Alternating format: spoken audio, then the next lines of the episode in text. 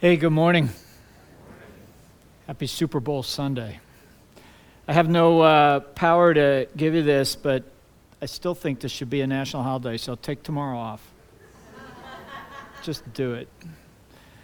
Hey, it's been a good series and much needed, it would seem to me, in a new year and a stress filled life in which we live. And um, we've been working through a number of passages, including uh, an ongoing look at uh, some passages in Philippians. And I want to read a little section from that this morning to kick off. Finally, brothers and sisters, whatever is true, whatever is noble, whatever is right, whatever is pure, whatever is lovely, whatever is admirable, if anything is excellent or praiseworthy, think about these things. Whatever you have learned or received or heard from me or seen in me, put it into practice. The God of peace will be with you always. Man, 2020 is just barely underway, and if you're like me, I'm just stunned at how many things have come our way already just in these last few weeks, both personally and, um, you know, just as the human race.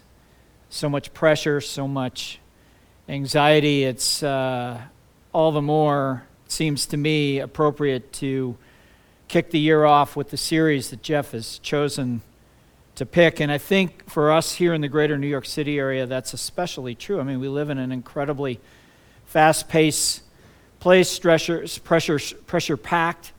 Um, not that there isn't a lot of pressure in Cleveland or wherever, you know what I mean? But after 30 years, I still am amazed at how unique the culture up here is. 30 years ago, Amy and I were living in Philly, and I remember when we realized we were going to move up here, I remember saying to Amy, How different could it be in North Jersey? We had never been up here. Turns out it is. You know, and before Philly, I'd never set foot east of Chicago. Never.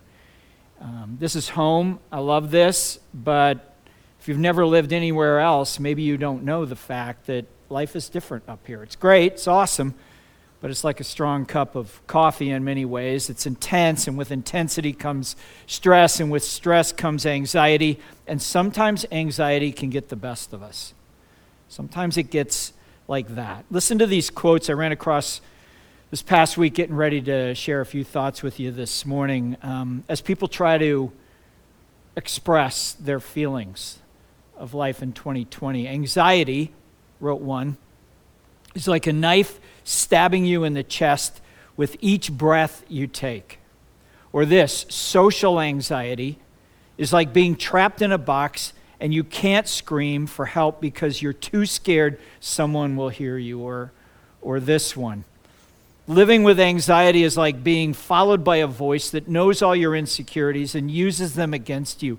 It gets to the point when it's the loudest voice in the room, the only one you can hear. Living with extreme anxiety is, is like getting hit with a wave.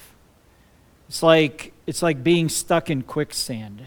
It's like being in prison. It's like riding a roller coaster that's out of control. One 22 year old riddled with extreme anxiety describes everyday life this way My anxiety demands that I always have an escape route in my mind, no matter what, no matter what I'm doing. I'm at work and I think, worst case scenario, I can pretend to get a migraine and leave. I'm at a friend's house and I think, I can tell them I have a family emergency and just leave if I need to. Every single day, I have to convince myself just to function. Thinking worst case scenarios, pretending to be okay when you're not, fabricating emergencies to get out of wherever you are, attempting just to function. Those are all indicators of, of living life with extreme anxiety. And if that is you this morning, I want you to know that there is hope. And the fact that you just can't live like that for very long. If that describes you this morning, I want to encourage you to seek out a seasoned, trained professional, to make the call that you know you need to make. Someone who's trained and knows what they're doing, a pro who can walk you from where you are to where you need to be. I want to encourage you to call Colleen or call me, call Jeff, and we will help you find the right person to walk you to where you need to be. That, that would be a phone call of courage, and you need to do it. Now, ultimately, the struggle with anxiety is common to us all. You know, to some degree, it's common to us all as we search for ways to cope. And some of those ways to try to manage, to try to cope, are very helpful. And they do help. Counseling helps, therapy, books, support groups. Some things that we turn to to cope in life are nonsense, and they actually can make things worse, like astrology, uh, Eastern meditation, things like that, Christian cults, Christian science. For example, I remember I did a, uh, a term paper in seminary on Christian science, a classic Christian cult, where in, in essence, Mary Baker Eddy believed that nothing tangible really exists. Ultimately, I am a figment of your imagination. You know? Well, that's a nice thought when life is tough. Like, just pretend like nothing's real. But the fact is, you know, life is real. Your problems and your challenges are real. You know that. And in, in the midst of the reality of life, when we struggle with either severe anxiety or a more subdued anxiousness about what the future holds. The good news is is that there is hope. You know? Hope in an anxious world. And in fact, it is possible to do more than just cope. I mean, who wants to just cope? You know? Um, we can thrive rather than just survive. And that's not just a, a catchphrase, that is a truth and a possibility in our lives as we live our lives in Christ. To go from a life of just getting by to a life of thriving, a life of chaos to a life of peace. That, that, that journey is very possible as we put our hand in the hands of Jesus. And that's why this series is so important.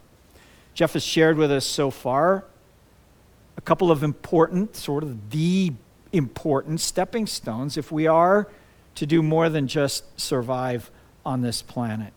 If we're to thrive instead of just cope in this new year, so far, Jeff has shared with us two things are necessary. One is we need to immerse ourselves in Scripture daily, intentionally, consistently. I don't know if you've run across Jeremiah 15:6. I've always loved it. I think it's one of the quirky phrased verses, maybe one of my favorite verses in the Bible, Jeremiah 15:6. Jeremiah 15:6. Hang on to that verse.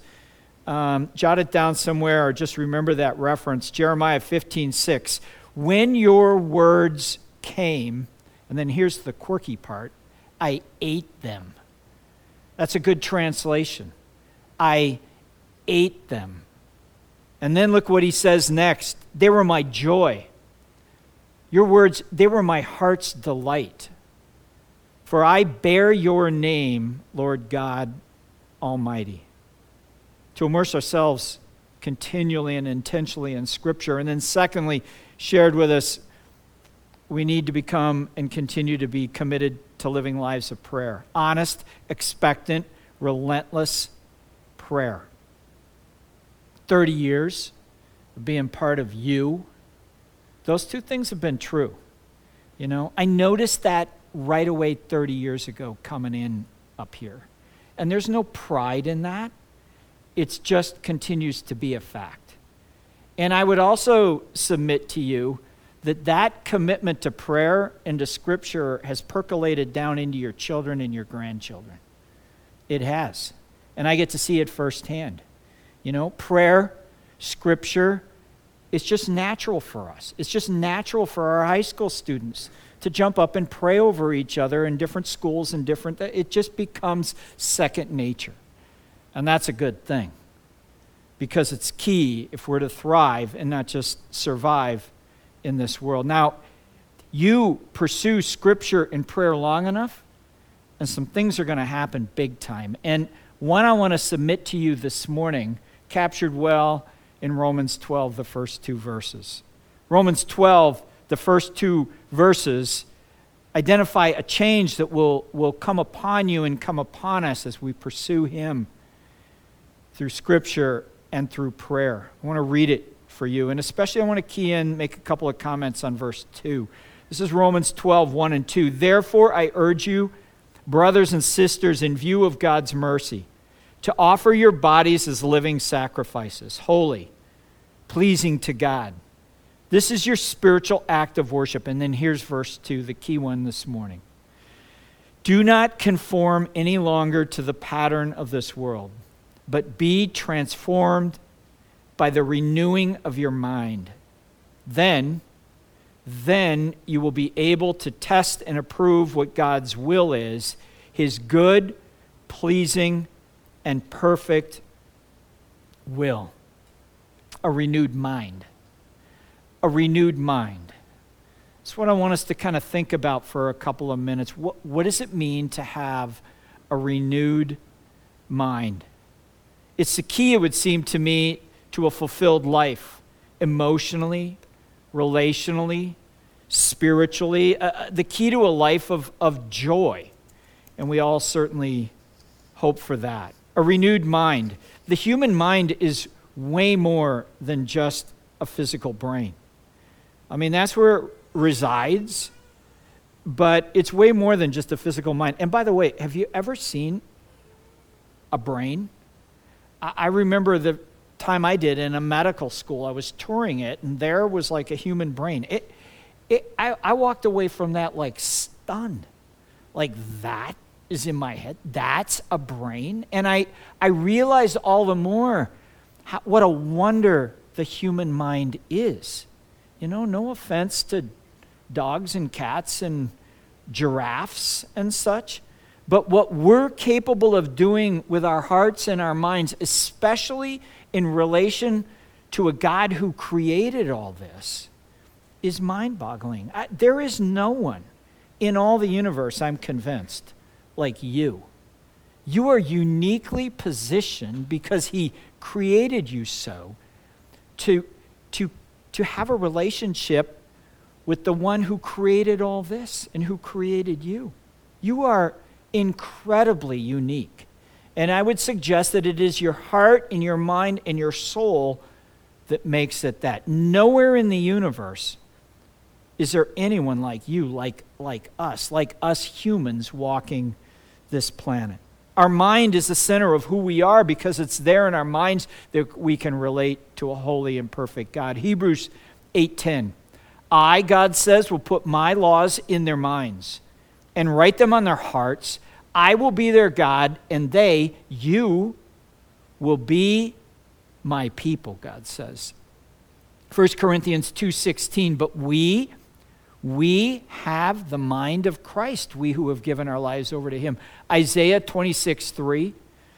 you will keep in perfect peace those whose minds are steadfast because they trust in you. Ultimately, our minds, our hearts are where we commune with God. Jesus nails it down when he's asked, What's the most important law of all? What's the most important thing of all, Jesus? And he says this You shall love the Lord your God with all your heart, with all your soul, and with all your mind. To love God with your heart, your soul, and your mind is why we're even here. You know? We love God. We love each other with our minds and our hearts. And it's in our minds that God wants to continually renew us. Renew is an interesting word. Re, re, which means let's do it again. It's continual, it's a process. And new, new means new. You know what I mean? It's like the opposite of old. You know? It doesn't mean fix, it doesn't mean repair. It doesn't mean band aid. It doesn't mean patch it up. My first car, spent a hundred bucks on, bought it from a friend of my dad, had 200,000 Minnesota miles on it, which means, of course, it was a rust bucket. It was a 1970 Ford station wagon. I loved it, but it was a mess. And so that summer, I put it out in my dad's backyard, had no clue what I was doing, bought a ton of fiberglass strips and the goo and paint. And when I was done, the thing looked pretty magical. I mean, it looked pretty awesome. My dad's friend wanted it back for a hundred bucks, you know. but within six months, it was way worse than it ever had been, for, been before. There were like, it all deteriorated again, and there were like strips of fiberglass trailing behind me down the road. I didn't renew it, I just patched it up. You know what I'm saying? And so a patch isn't going to work for you and for me but to renew something continually, making it brand new, the opposite of what it was before. What it was before is not, and now is. That's the imagery here that I want to, us to grapple with this morning. Then, in fact, we don't have a re- repaired mind, a fixed mind, a bandaged up mind, but a renewed mind, and that can lead, a renewed mind can, and this is the point, to changed behavior. Like we can launch into a whole new year here and do things differently than ever before as our minds are continually renewed. As our mind renews, it can lead to change behavior, it can lead to a fruitful life. And I want to suggest this morning four, and there's certainly many others, but just a couple, four ways that a renewed mind can change things greatly as we go about our lives. First, a renewed mind can lead us into a much more disciplined life. Discipline is one of the central themes. It's a, a scripture, it, it appears a lot. Self control, discipline. It appears a lot in the Bible. And discipline ultimately, and I've always loved this definition, I use it with our students a lot. They've heard me say this, is coming to the point in your life where you intentionally say no to the things you'd much rather say yes to, and yes to the things you'd much rather say no to. You know, and that list is unique to us all. I mean, some are obvious, but some not. I mean, for me, when I go to the gym and wake up in the morning before I go to the gym, I want to say no. Like, I can think of a thousand reasons why I want to say no. But then I think of the reasons I should. And even though I want to say no, I say yes. And at the end, when I walk out, I'm really glad I did. You know what I'm saying? I think it's that simple. For the things that often we know we should say no to, we don't. And the things we should say yes to, we don't. And, and to sort that out. In the case of Romans 12, 2, Paul calls us to say no to the patterns of this world. Now, that's kind of nebulous sort of, until you really stop and think about it, the patterns of this world. And we know what he's referring to the distractions, the temporal, the cultural junk food, you know? And that's all around us.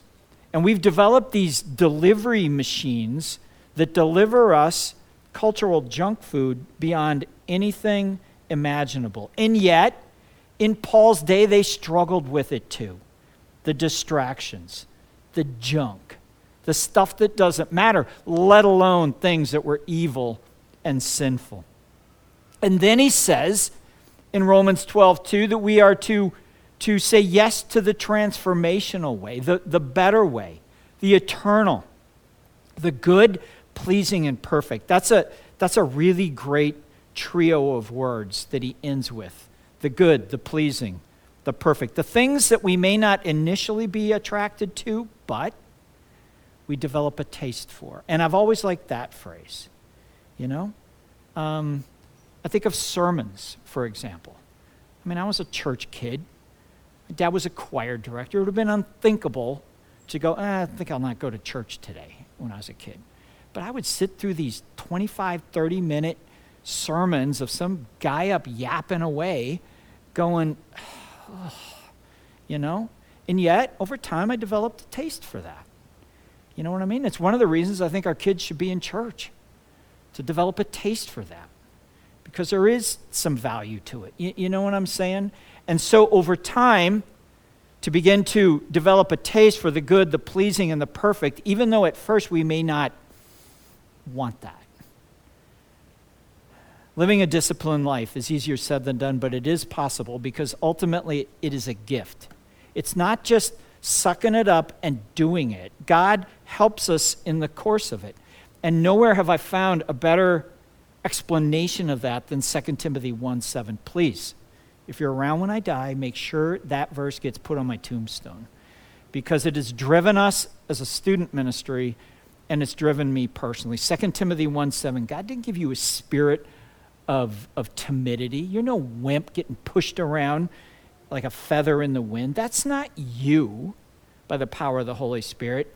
He has given you a gift of, which is so different than saying, get your act together and do this. That's not what this verse says. It says, He's given you a spirit of power, a spirit of love, and a spirit of self discipline.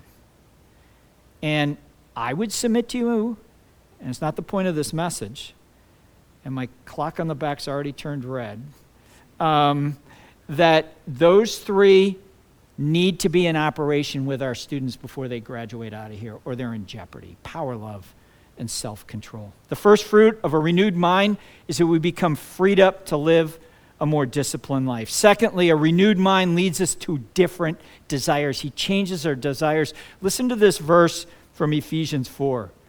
You were told that your foolish desires will destroy you and that you must give up your old ways of life with all its bad habits. That sentence is a load. But then look what he says next.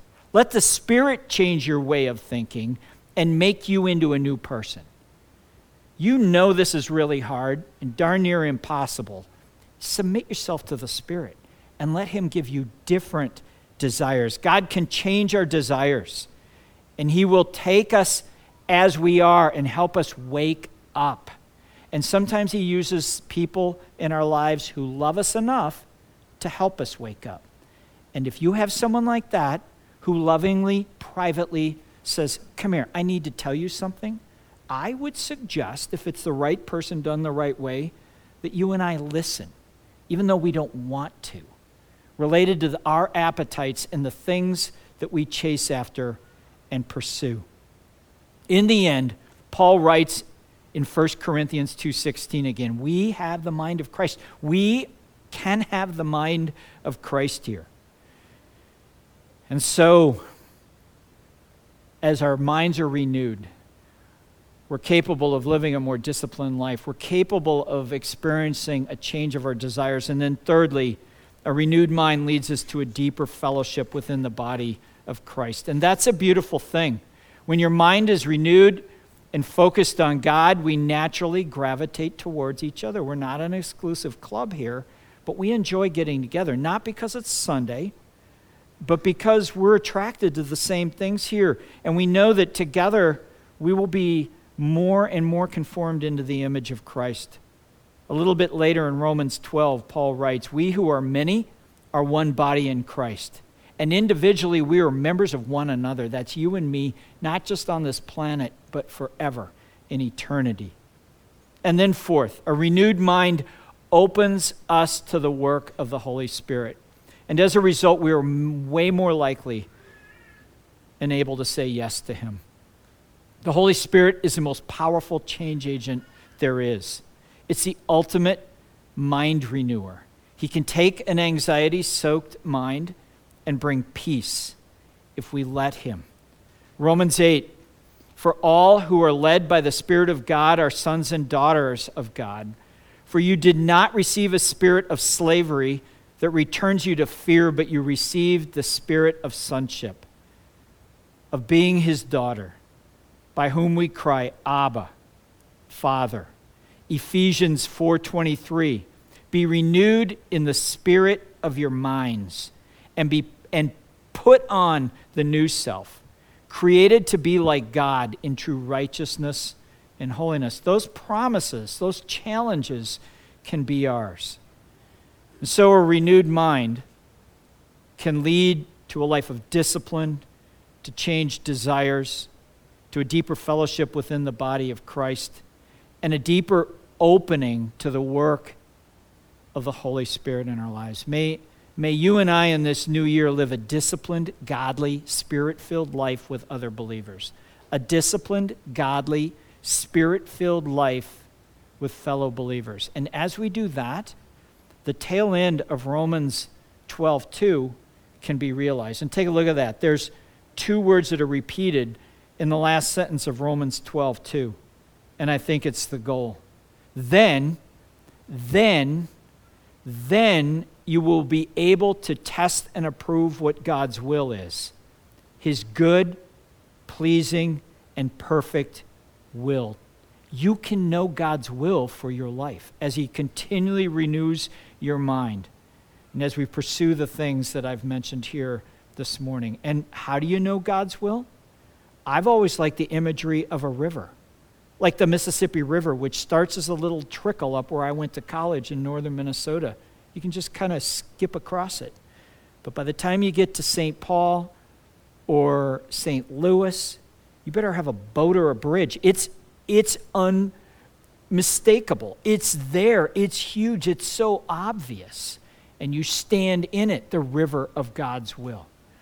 And together, as we do that, very probably the best is yet to come.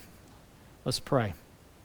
Lord God, we thank you for all the ways that you take us where we're at and you continually renew us by the power of the Holy Spirit. May you do that in the days and weeks and months and this year that we have before us. May your will come here on earth in our lives as it already is in heaven. And we'll give you all the glory for that. In Christ's name, amen.